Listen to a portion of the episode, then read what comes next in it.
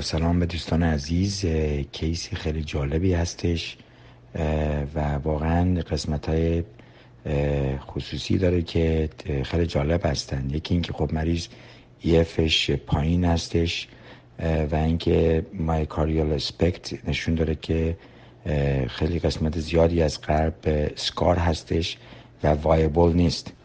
به نظر من همین که مریض چسپین داره خودش نشون میده که این viability test accurate نیستش یعنی درست نیست و trial جدید STICH هم نشون داره که حتی با PET scan هم ما نمی‌تونیم تصمیم بگیریم که آیا myocardium viable هست یا نه.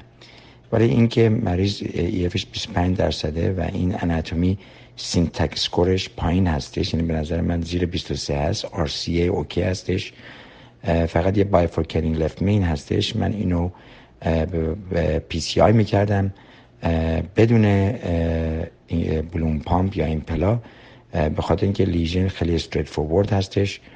ما معمولا اینو هم LAD و هم circ و wire می‌کنیم در این مواقع.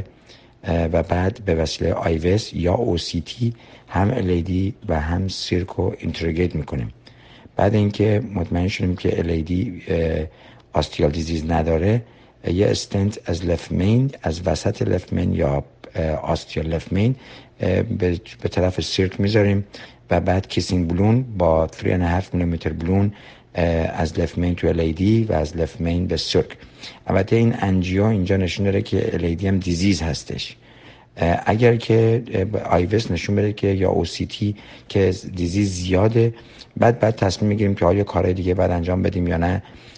ولی معمولا سعی می‌کنیم که یه دونه استنت استراتژی رو انجام بدیم در این مواقع. خلي ممنون.